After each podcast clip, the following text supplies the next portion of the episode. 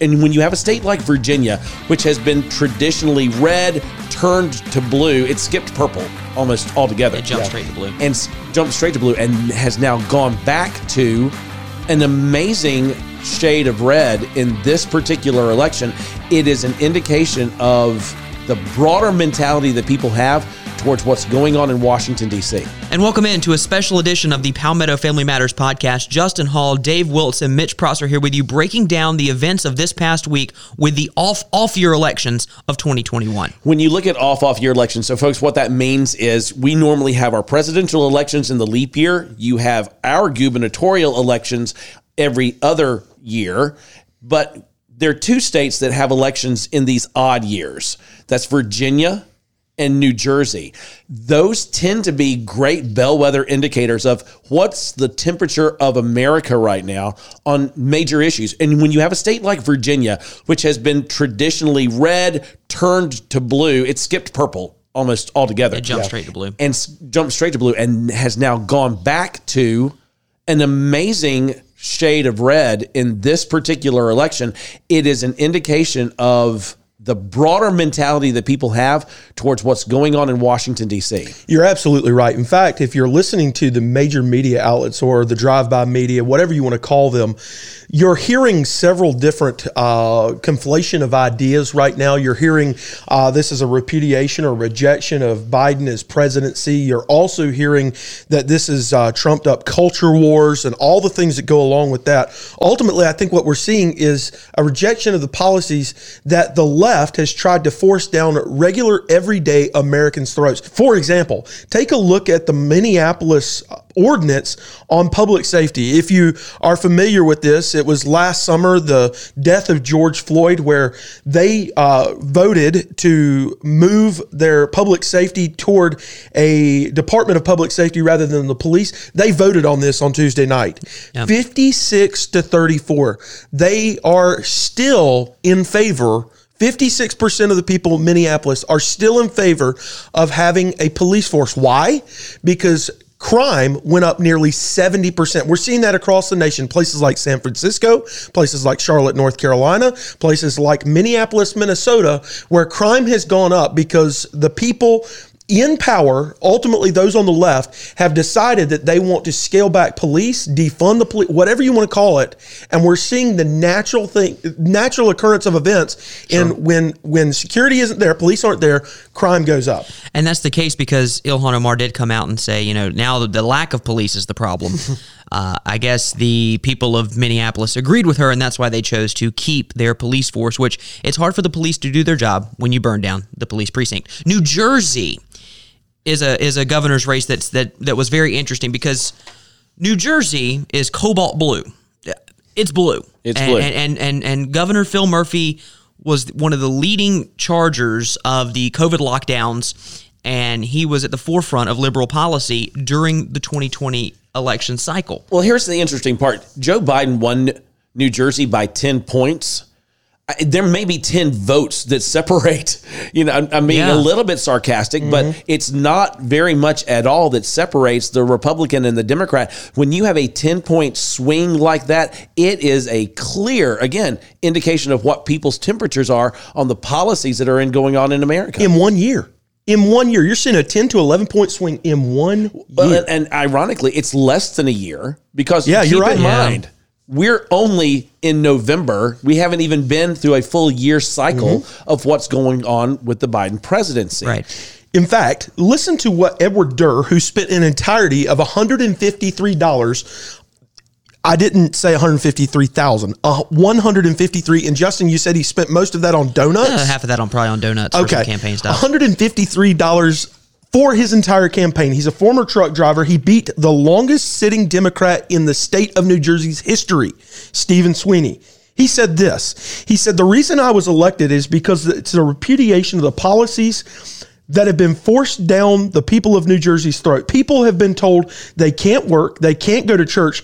You can't tell people they can't do things. Hello. And that's, I, I, we're starting to see that the COVID fatigue is strong right now. So even if it's not the culture war, people are craving the liberties and freedoms that this nation was founded on. And I think when you think about it from that standpoint, that is why people have an attitude of rejection of everything that has to do with government forced mandates. Whether it's the mandate on the vaccine, it's the mandate on staying at home. We don't do that in America because we have built on this concept of liberty and freedom. We are here because we are making choices that God's given us the ability to actually think and look at situations and make decisions on those things and don't need somebody to basically slap a nose ring in our nose and start yanking us in a particular direction. That's not who we are. Right. Robert Cahaly's group, and remember, he, uh, he was well documented for the 2020 polling uh, and 2016 polling. Uh, they put out a poll uh, to, te- to test the ballot. In the upcoming election for governor, whom do you plan for whom do you plan to vote? This was on November the 1st. In New Jersey, Phil Murphy got 49.4% in that poll to Jack Ciattarelli's 45.2%. 4.3 were undecided. wow. So we- we're shocked by the number. We're shocked that it was this close. We're not shocked that Phil Murphy won. I don't think anyone here is shocked that he won, even though what he did is actually a bit of New Jersey history as a Democrat incumbent to win re-election. But we're not surprised he won. We, I think we're stunned that it was this close. Right. But everything that you have seen in this election, anywhere that Joe Biden won, and I think part of that is you had people that were turning out who were having an issue against Donald Trump. And they are instead of voting for someone, they were voting against. And I think that reality is the Democrats, the progressives, the the far end liberal end of the Democratic Party has already begun to do what they think needs to be done to shove through as much as they possibly can. But that sound that you heard on Tuesday night, I think mm-hmm. were the brakes being applied Yep. on a lot of the agenda that they have been trying to pass. And I don't know how much of it will get passed now because Republicans are recognizing wait, we've got to move here. Well, and we're gonna we're gonna test that theory today because they're sending they're sending these votes to the floor. They're sending bills to the floor today. Nancy Pelosi's calling for votes today on these bills. So we'll see how they shake out because now we'll get to this a little bit later, but just just a short preview. There are two options that come out of this Virginia uh, run that we're about to talk about. Two options. One, we got to go faster and we got to do more. Or number two, we got to lay off and we got to hit the brakes. And I think we see what side that side of the aisle is going to fall on. There's no doubt. In fact, uh, asked the other day uh, while she was walking into the House chamber what she was going to do. Uh, Speaker Pelosi basically said, "We're going to put our foot on the the pedal." Yeah. Uh, for those of you listening right now, and you're thinking, "My goodness, you guys have buried the lead." Let's get to, I think, probably the most noteworthy and newsworthy Right. uh, subject since Tuesday, and that is the Virginia races. My goodness, uh, I think we saw a major shakeup, as we've already talked about, uh, in a red state turning blue almost 10, 12 years ago, Right. and now has turned back a slight shade of pink, if not a deep shade of Republican red. Let's talk a little bit about how Virginia stole the headlines between the race between Terry McAuliffe, the last Clinton holdover, and Democrat, uh, whoa, and Republican Glenn Youngkin. Well, I think it goes more to uh, let's set the stage for you because I, again, I'm using uh, Cahaly's polling here.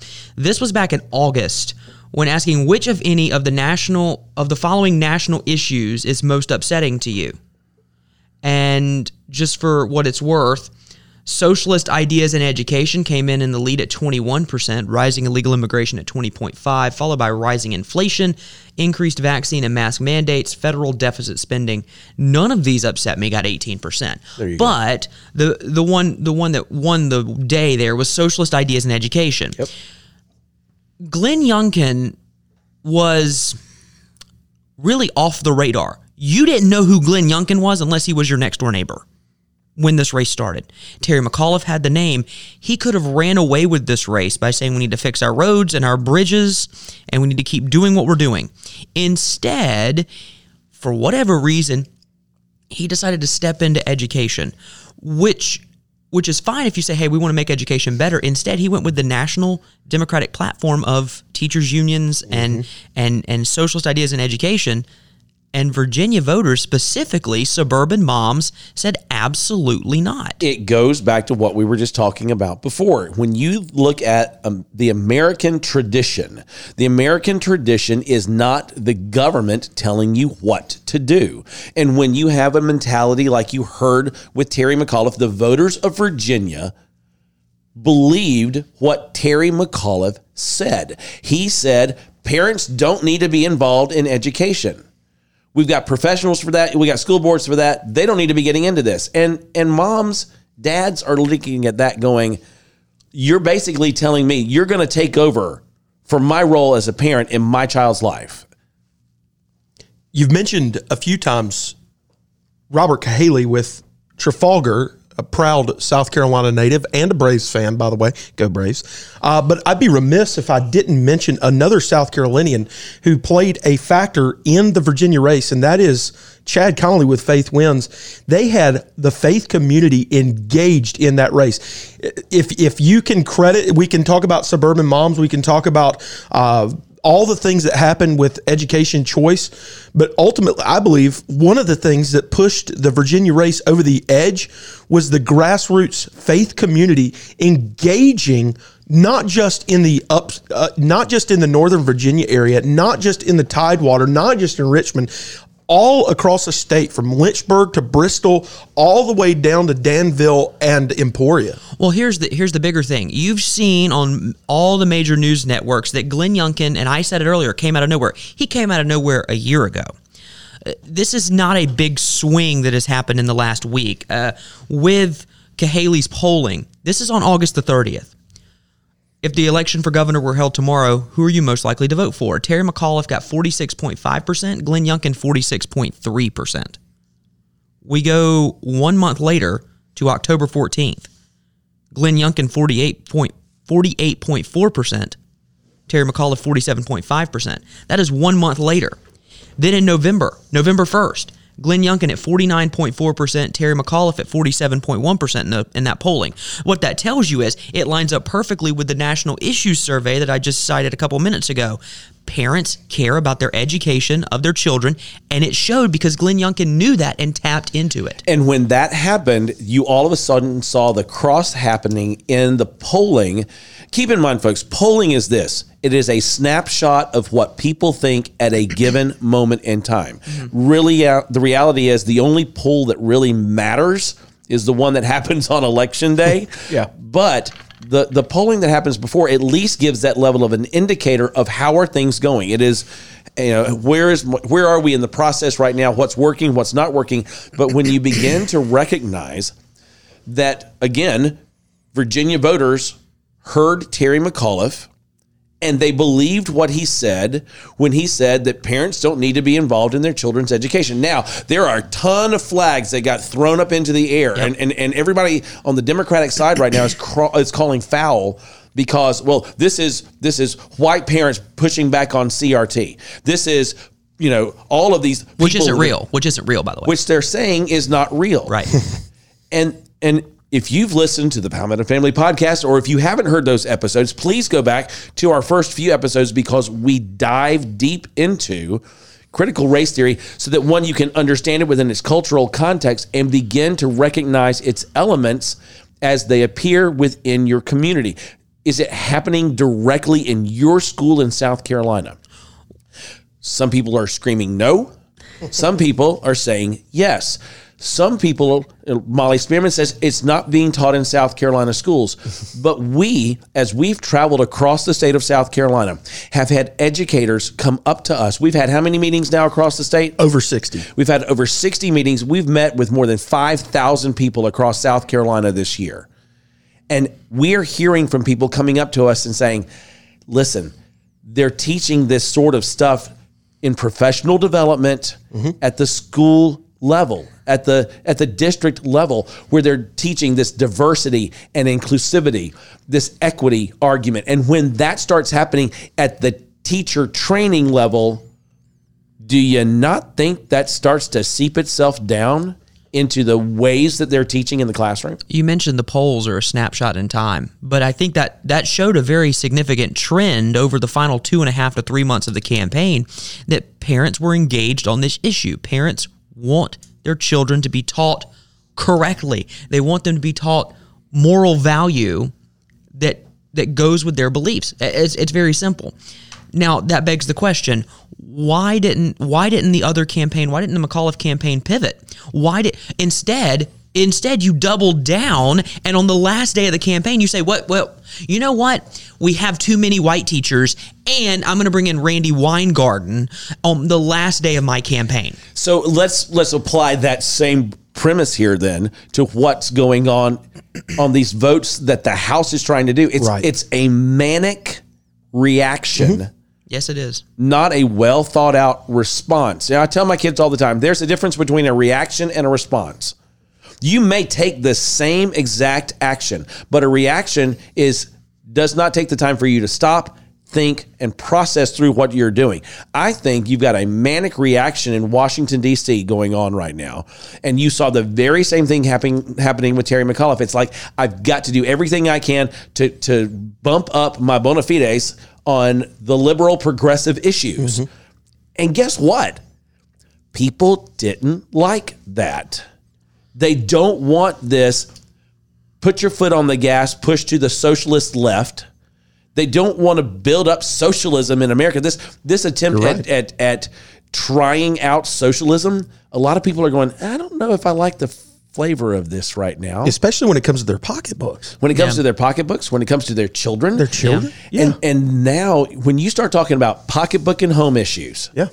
Now you're starting to see this very different reaction. And so I think what you saw on Tuesday was the pendulum start swinging itself back mm-hmm. over. I think we've hit the apex of it, but I think that when we look at this, what you're watching in Washington D.C. and you'll see happening over the next few weeks and months is we've got to push ourselves further and further and further over.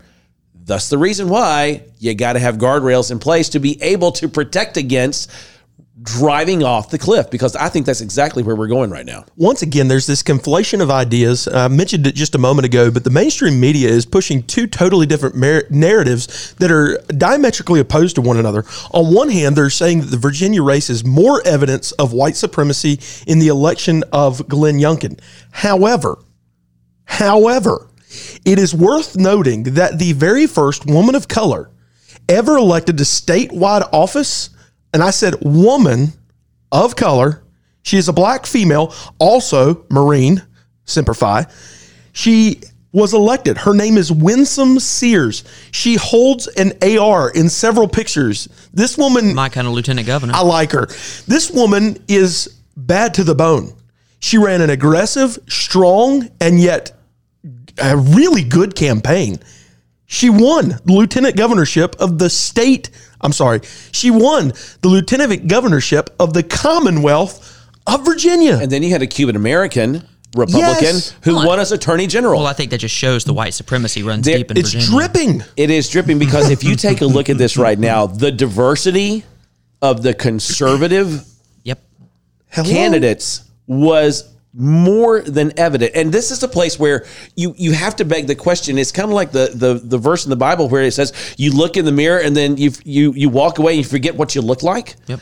I think progressives have looked in a mirror, walked away and gone, "Oh, well mm-hmm. well we're the party of diversity." They're- because they're embracing everything out there and not embracing people. They are so out of touch. They are so out of touch. You got it. You get infiltrate. You get insulated in Washington, Mm-hmm. and you get out of touch with the true ideals and thoughts of the American people. They have no idea, and this is the idea of the progressivism. Uh, I will credit. I will credit Michael Knowles with this. I was listening to his podcast yesterday, and he said, "Here's the simple truth: the progressive left thinks that they are trying to reach utopia. So the only way that their victories can't happen is because, well, the public just doesn't understand it, and they're not on the same level as them because the, they understand that these ideas are actually good because we want to reach utopia, but you just don't understand it yet. Now, here's what I love to do on election night. Um, I- on election night, when things Do start you, do, breaking, you pop, cons- do you pop popcorn and just sit there? And I pop some coconut oil popcorn. It's healthier for you and it's more addictive. And I watch.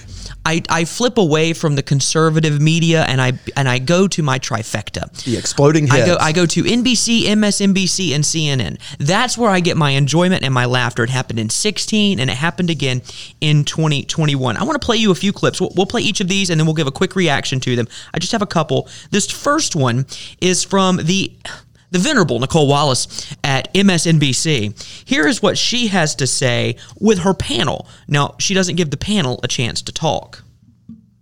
I think we know the answer to some of this. I watched Glenn Youngkin's interviews on Fox News, and he did nothing that Claire's. He did not. I mean, he worshipped at the altar of Donald Trump on Fox News. He flew an insurrection flag at his rallies. He simply didn't. He played dumb about a, a, a, a Zoom rally. He did not really put much distance between himself and Donald Trump on the big lie or the deadly insurrection in which police officers were maimed by flagpoles. So I think that the, the real ominous thing is that critical race theory, which isn't real, turned the suburbs 15 points to the Trump insurrection endorsed Republican. What do Democrats do about that? I find it so ironic that you want to sit here and say CRT, critical race theory, is not real, It isn't real. even though Ibram X. Kendi writes about it. Well, to be fair, he did ruin his own point. He tweeted out over the weekend that uh, white students are having to pretend or having to lie about their race on college admission forms to get in, and that's a sign of white supremacy. He then deleted it because that shows that it makes no sense. Here's the thing, folks, and this is we always go back to the issues, why they matter, what the Bible says about them. If you want to make an issue totally about race because you lost, it you didn't lose because of a race issue. Winsome Sears, let's just reiterate this fact. She is an African American woman Yes. who is a conservative. Yep. And guess what? The voters of Virginia Didn't care about her race. did not care about her race. No. And that is a place where there are so many ways that the the left is trying to make up an excuse right now for the fact that they lost and why not just throw up the red flag of racism? We're going to keep going with it because there's a few more. And Mitch, I want to get your response on this one. Van Jones of CNN. Now, Oh, Van my Jones is my favorite. 2016 was a white lash when Donald Trump won. Here is what he turned it up a notch. Van Jones on CNN about Glenn Youngkin. First of all, it's not over. Um, you do have the, the grassroots uh, folks out there uh, fighting for this on the Democratic uh, Party side. The stakes are high. Uh, when this election is over in Virginia, we will know. Have we seen the emergence of the Delta variant of Trumpism? The Delta variant of Trumpism. In other words, Youngkin, uh, same disease, but spreads a lot faster and can get a lot more places. The Delta variant of Trumpism, Mitch. Wow. Uh, I was listening to NPR. Don't don't hate me. I was listening to NPR on the way in, and they're even getting this uh, the other way. They're saying, "Well, Youngkin was the scaled back version." Once again, they can't get the story straight. The narrative that they have preached for a decade or more. Now the talking heads just can't figure it out. It reminds me of a passage in James where we talk about sweet and bitter water coming from the same fountain. It just can't happen. You've got mixed messaging going on here, and it's hideously obvious. Really, what we're looking at here is these people are just pushing salacious tidbits. They're just looking for that. They're dangling the hook, trying to get people to bite. And what the American people are now waking up to realize is there's somebody holding the rod. There's someone up there who's trying to reel them in. Don't take the bait. So I am a recovering journalist and I still have friends who are in the business. It's very interesting because even though the Biden Department of Justice said there was no collusion on what happened in January 6th, you still have producers and writers who are calling it an insurrection. You had uh, Van Jones call it a deadly insurrection, a Delta variant of Trumpism. You have all of these analogies that are coming up right now. And guess what? They still believe it. When two police cars in the city of Columbia are vandalized with, with terrible words on them and then set ablaze, They could not call that a riot in the city of Columbia. When two police cars are set on fire after they've been vandalized, you've got reporters, you've got anchors who are being told by management and by the leadership in the newsroom, you can't call it a riot Mostly peaceful protest. You gotta be- it begs the question folks at home we're telling you these things so that you can begin to be a critical thinker yourself on these issues. Here's what's interesting about these next three because this is this is saying that CRT isn't real. That's the whole thing now. Oh well, well this was because of CRT, but it's not real. It's not real. It's not real. Here are back. We're gonna go back to back to back here. Let's have a little fun first with Andrea Mitchell from NBC. Particularly what we're seeing in critical Loudoun County. Well, I was going to say in Loudoun County, this is where critical race theory, this conspiracy theory that is really made up, it's not taught anywhere in Virginia schools. It was promoted, in fact, by a person who is connected to the Trump White House. And so there's a whole train of people who were involved in setting this up. But Youngkin has used this issue and in the debate that Chuck was moderating, Terry McAuliffe kind of walked into it by saying a clip which he says was out of context, which he said that parents, you know, shouldn't be involved in their school in the kids' schools. And he has said over and over again since that he didn't mean it. He said it on Meet the Press. But the fact is that we saw in the exit polls that for the first time in any of our memory, education was second to the economy in the Here's an interesting part, and this is a journalistic thing. When they turn around and say that this is created within the Trump White House, yeah, in journalism, this is what we have to do. I've got to verify that. Yeah. I've got to have a second source on that piece of information right there before I can turn around and say it on the air. You know, when you look at this, and, and Terry McAuliffe, he didn't just say it in a debate when he said parents shouldn't be involved in their children's education. It was not a single incident where he said that, it was said multiple times. Why are we talking about this? We're talking about this because when we get into an election cycle, you have got to start listening to everything that is being said by the candidates themselves, your involvement in that cannot rely solely upon what you see on the newspaper when you're when you're walking past it, walking into your Walmart. You can't just take what you saw on the five o'clock and six o'clock newscast because that's been edited down into a 30 second clip to be able to give you a, all the news that you can cover in a day. You've got to be paying attention and you've got to be involved they would have to be willing to say what you have said on your show. I think we've all said a version of it.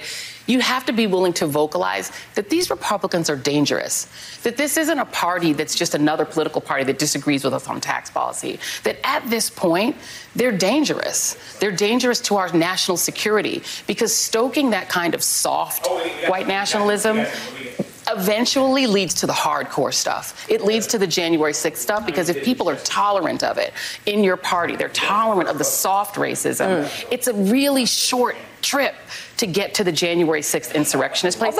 That's Joy Reid right there. And, and I find it very interesting as you listen to these clips. These are the phrases that they use Delta variant of Donald Trump, dangerous, deadly, insurrection they are trying to paint conservatives in this type of deadly, dangerous, Delta variant insurrectionist light because that is the only thing that they can do. Whenever you run a campaign, if you want to run a real good campaign, you've got to be running for something, not against something.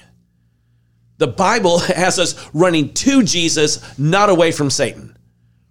We run from Satan, but we're running to Jesus as right. we do so. And I'm not saying Jesus is a Republican or Jesus is a Democrat. That is not the issue here. But you've got to start recognizing that when you have people who are doing what they can to split people up, division is a tool that is not to be part of the Christian way of approaching what we do in society. Last one here. Joy Reid, Nicolle Wallace, and Rachel Maddow are on the stage. Now, Rachel Maddow was the moderate Rachel Maddow as a moderate. She That was is the moderate. great She was the Help us. moderate. She was the moderate on this desk on MSNBC. Here's the last clip. Dave, you, you read off all those points and all those labels that were placed on conservatives. Here's the one that we haven't hit yet, but here was the big takeaway from the liberal media on Tuesday night.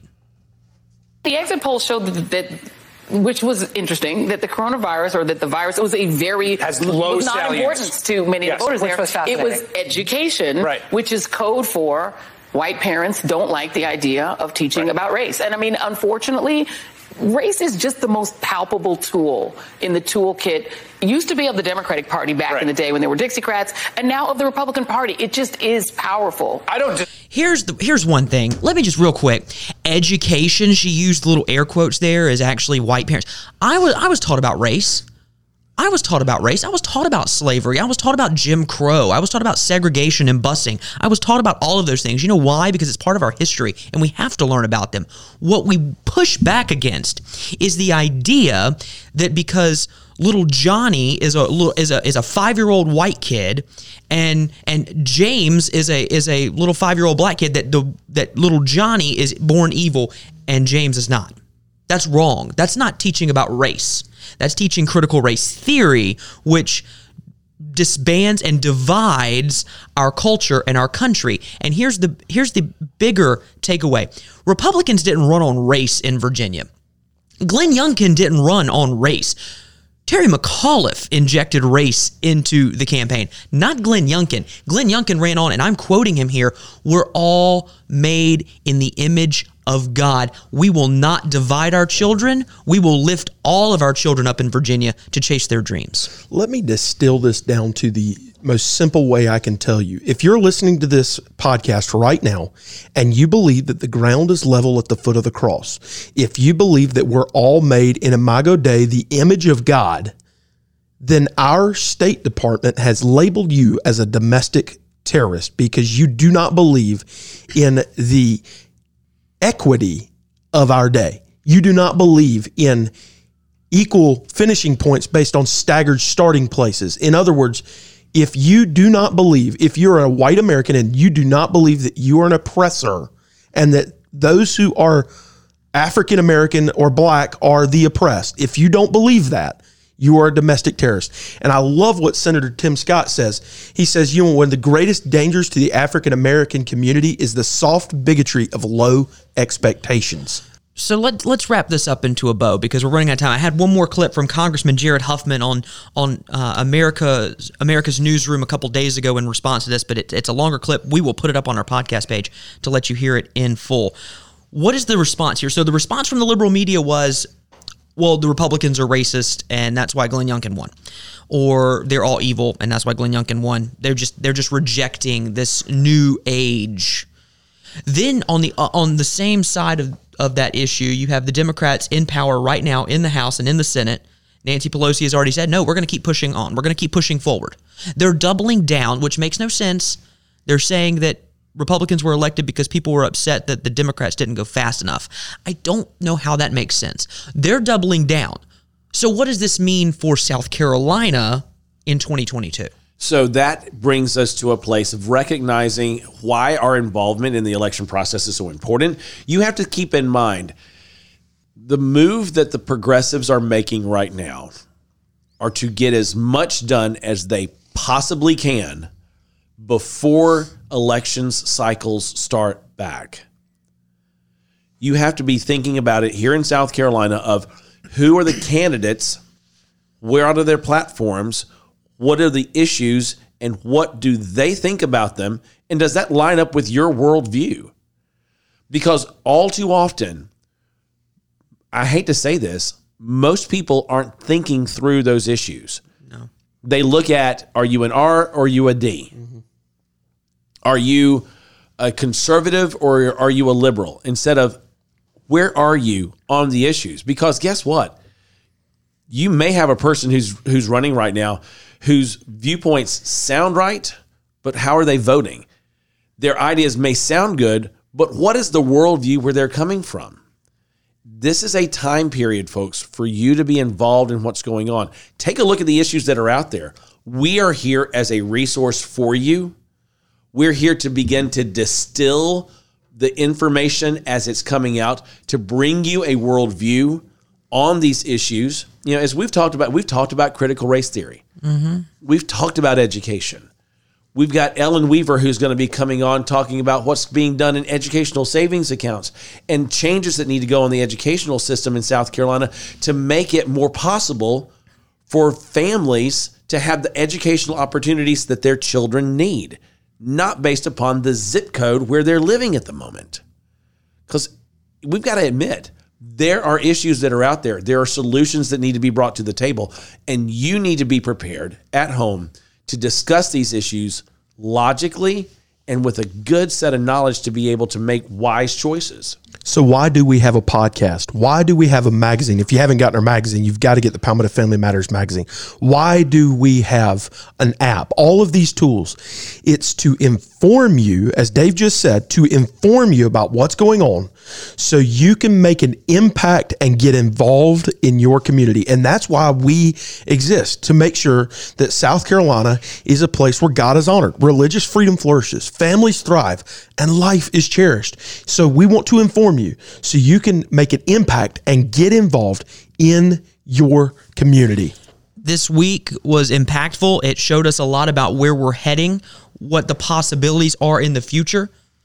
So, what can you do? We've mentioned it. There's a magazine, Palmetto Family Matters magazine, lists those issues, Dave, that you just mentioned that people need to be aware of The- that coming the- in the legislative session. This legislative session, we're talking about what is going to be going on on the pro life agenda, what's going to be going on with critical race theory. How is that going to be addressed so that we can ensure that these things are not being taught in our schools? Ensure it, not just listen and go, okay, well, no, no, it's not going to be happening because somebody told me so. Actually, making sure, ensuring that religious liberty is protected in our state, that religion is essential, just like your firefighters, your police, your EMS, your church needs to be open. And yeah, we're living in a state right now where we don't have that issue. We have a governor who is very supportive of that, who has not shut down our churches. But guess what? We have to enshrine that into state law so that that freedom is not removed by a future governor somewhere down the road. We've got to be able to talk about things like saving women's sports and, and fighting against a very, very progressive liberal agenda coming at us from the LGBTQ plus community who is turning around and saying everything that you believe from a biblical worldview is wrong. That's what they tell us constantly. You're evil and you're wrong because you don't embrace us. It is not that we don't embrace people. God has called us to love people, but He's also called us to live by a standard that He set up and outlined so clearly for us in the Word of God. As we wrap up on, on, a, on a Friday on this special edition of the Palmetto Family Matters podcast, I want to mention just one thing that no matter the results of any election, whether it breaks red or whether it breaks blue, at the end of the day, it doesn't matter because you have to hold to a higher standard, you have to hold to a higher morality. And regardless of what comes and goes, the Bible says that God is the one who sets kings, and in this case, sets presidents or governors of commonwealths and things of that sort. So keep your eyes fixed above, keep looking up, filter the way you look at the issues through that first lens. Have an incredible weekend. We hope you enjoy it. We'll see you next week here on the Palmetto Family Matters podcast.